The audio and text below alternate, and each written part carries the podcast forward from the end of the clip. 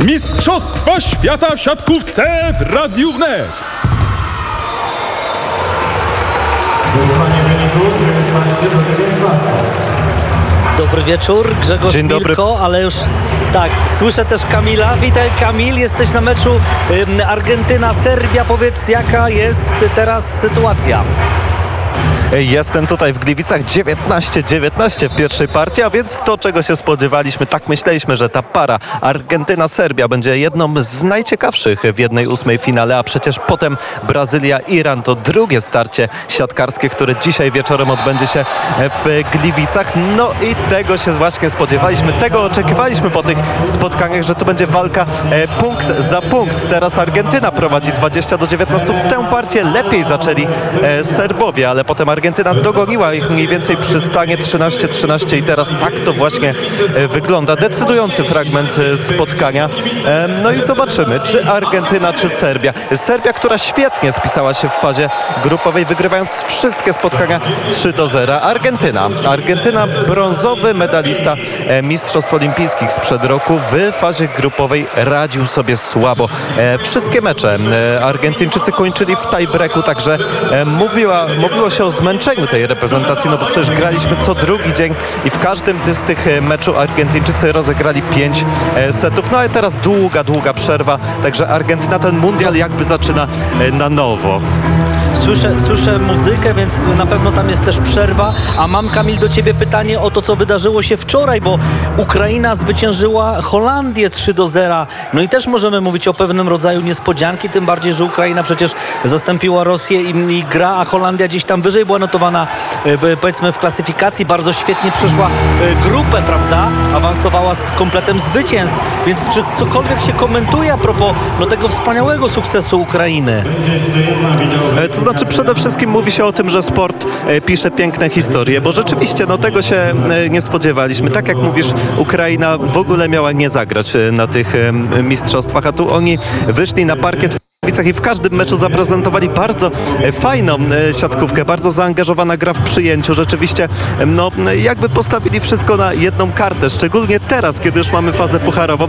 Wyszli na ten mecz z Holandią i Holandia nie miała nic do powiedzenia. Oni do 20 punktów nawet Holandia w żadnej partii e, nie wyszła. Dla mnie to jest niespodzianka, bo to Holendrzy byli upatrywani w roli tych, którzy mogą coś zamieszać na tych mistrzostwach świata. Tymczasem Ukraińcy nie pozwolili im dojść do głosu. Co więcej, Ukraina gra m, w ćwierćfinale ze Słowenią. Ze Słowenią, która nie jest tak mocną drużyną jak ten rok, dwa lata temu. Oni w Lidze Narodów już pokazali, że mają swoje e, słabości, że z tymi najlepszymi drużynami po, potrafią się gubić, że oni nie potrafią e, zawsze utrzymywać koncentracji do końca spotkania. Dlatego ja myślę, że Ukraina to jeszcze może dużo zawojować. Piękne jest to, że e, wcześniej grali w Katowicach, gdzie kibice ukraińscy naprawdę zgotowali fantastyczną atmosferę w spotku. Teraz Ukraina opuściła Polskę, przeniosła, przenieśli się siatkarze do Lubliany i tam nadal ta atmosfera e, piękna trwa. Ukraina po prostu e, pokazuje się z pięknej e, strony. Olek Płotnicki to jest ta ich gwiazda,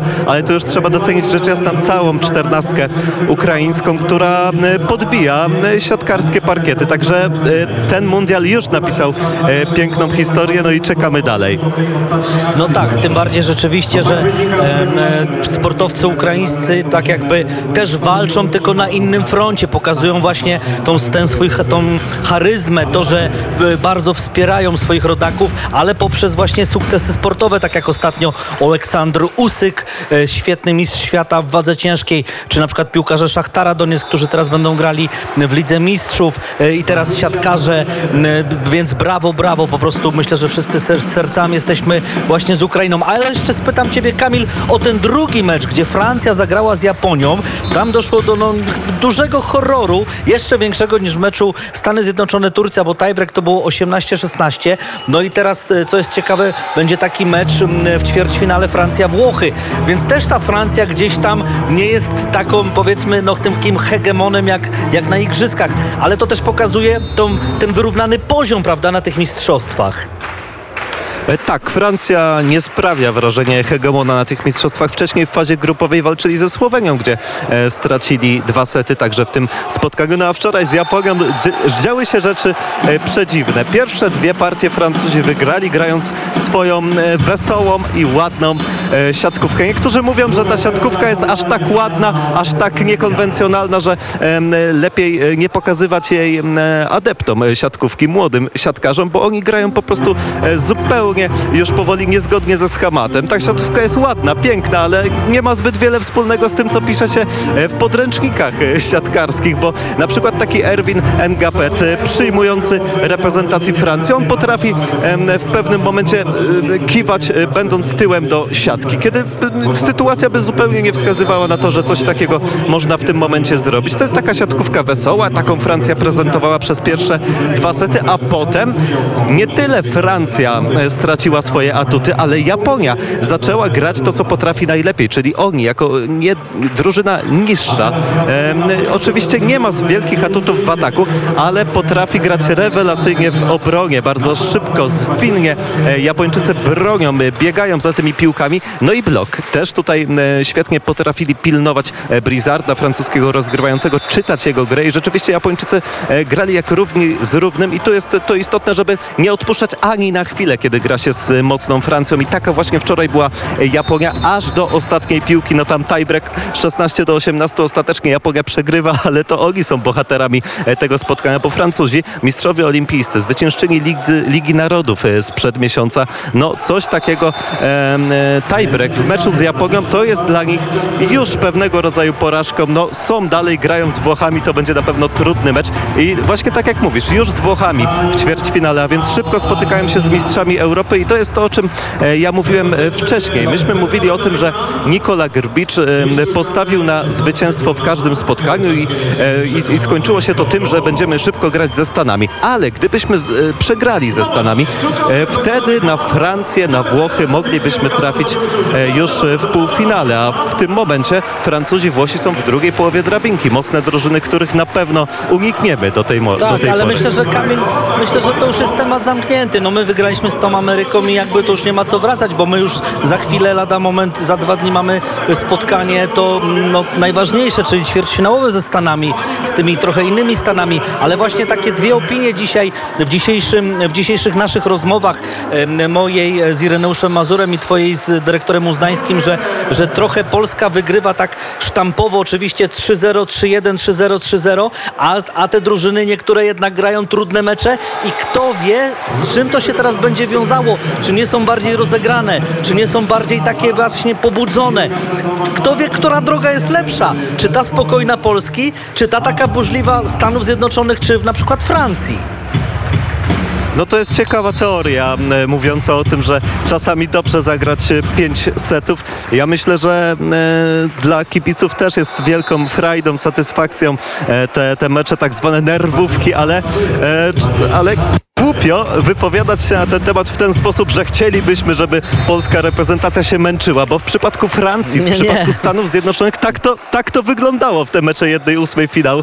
Dlatego no, trudno narzekać na to, że wygrywamy wszystkie mecze 3 do 0, ale e, no, myślę, że doktor, e, dyrektor Janusz Uznański już tutaj też był tego zdania, że rzeczywiście coś w tym jest, że e, te pięć setów czasami jest drużynie potrzebnych. Myślę, że szczególnie to może być potrzebne, kiedy mamy tak długie odstępy pomiędzy jednym a drugim meczem. Przecież e, my graliśmy w niedzielę, następny mecz gramy w czwartek, a to jest e, turniej. No rzeczywiście, przerwa jest długa.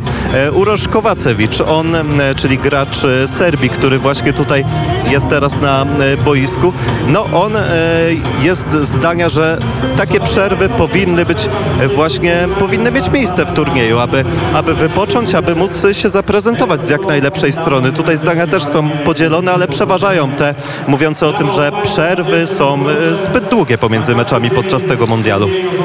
No tak, ale z drugiej strony ten mundial też spadł na, na nas i na Słowenię, dlatego że ze słusznych powodów e, Rosja go straciła, więc może rzeczywiście ta logistyka, ta cała, ta cała układanka też troszeczkę była taka no, na chybcika robiona, ale to chyba teraz nie ma, nie ma znaczenia. Mam teraz takie szybkie dwa pytania. Jaka jest sytuacja teraz obecnie w meczu Serbia-Argentyna? Powiedz proszę. Argentyńczycy wygrali pierwszą partię 1 e, 25 do 23, a więc e, zacięta e, końcówka, ale Argentyna górą, także Argentyna, tak jak e, mówiłem, chciała zacząć ten mundial na nowo i na razie tak to wygląda. A Serbowie w swoim stylu. Pierwszy set zawsze w ich przypadku jest gorszy, tak było i tym razem. To proszę Cię jeszcze tylko dosłownie, bo chcę, chcę jeszcze jedną koszykarską, bardzo ważną informację Państwu przekazać, ale proszę Cię dosłownie w pół minuty wprowadzenia do meczu Brazylia-Iran. E, Brazylia. Cieszymy się, że Brazylia przyjeżdża tutaj, bo to zawsze dużo emocji wywołuje. Drużyna, w której są gwiazdy. Wallace, e, Luca, Lucarelli. Prawdopodobnie ostatni raz na mundialu wystąpią ci zawodnicy, ponieważ no, oni liczą już niektórzy grubo przeszło 30 lat. Dlatego to jest wielkie wydarzenie w Gliwicach. E, Być może ostatni mecz tych gwiazd na polskich boiskach. Brazylia-Iran. 21. Będziemy o tym meczu mówić także na antenie Radia Wnet. Serdecznie zapraszam. Kamil, więc o 22 także łączenie z Tobą, prawda? Już będzie po, też po tym kolejnym meczu. Tak jest. Y, Bardzo Ci dziękuję. Y, Natomiast ja chcę Państwu przekazać bardzo radosną informację z Eurobasketu, a więc z Mistrzostw Europy, które toczą się w Czechach, gdzie reprezentacja polskich koszykarzy pokonała Holandię 75 do 69 i awansowała do 1-8, a więc brawo polscy koszykarze, oby polscy siatkarze wzięli z nich przykład. Naprawdę to jest duży sukces, a tak się akurat składa, że dwutorowo właśnie te dwie e, zespołowe gry e, halowe e, teraz mają swoje mistrzostwa. No odpowiednio oczywiście świata siatkarze i Europy koszykarze. A więc po 22 znowu się z Państwem łączymy. Jutro oczywiście nasze kolejne siatkarskie wejścia. Najpierw serwis o godzinie 8, to już ten taki klasyczny sportowy, ale 8.45 siatkówka i tak dalej, i tak dalej. Jak co dzień. Teraz dziękuję to wszystko i do usłyszenia. Mistrzostwa Świata w siatkówce w Radiu Wnet.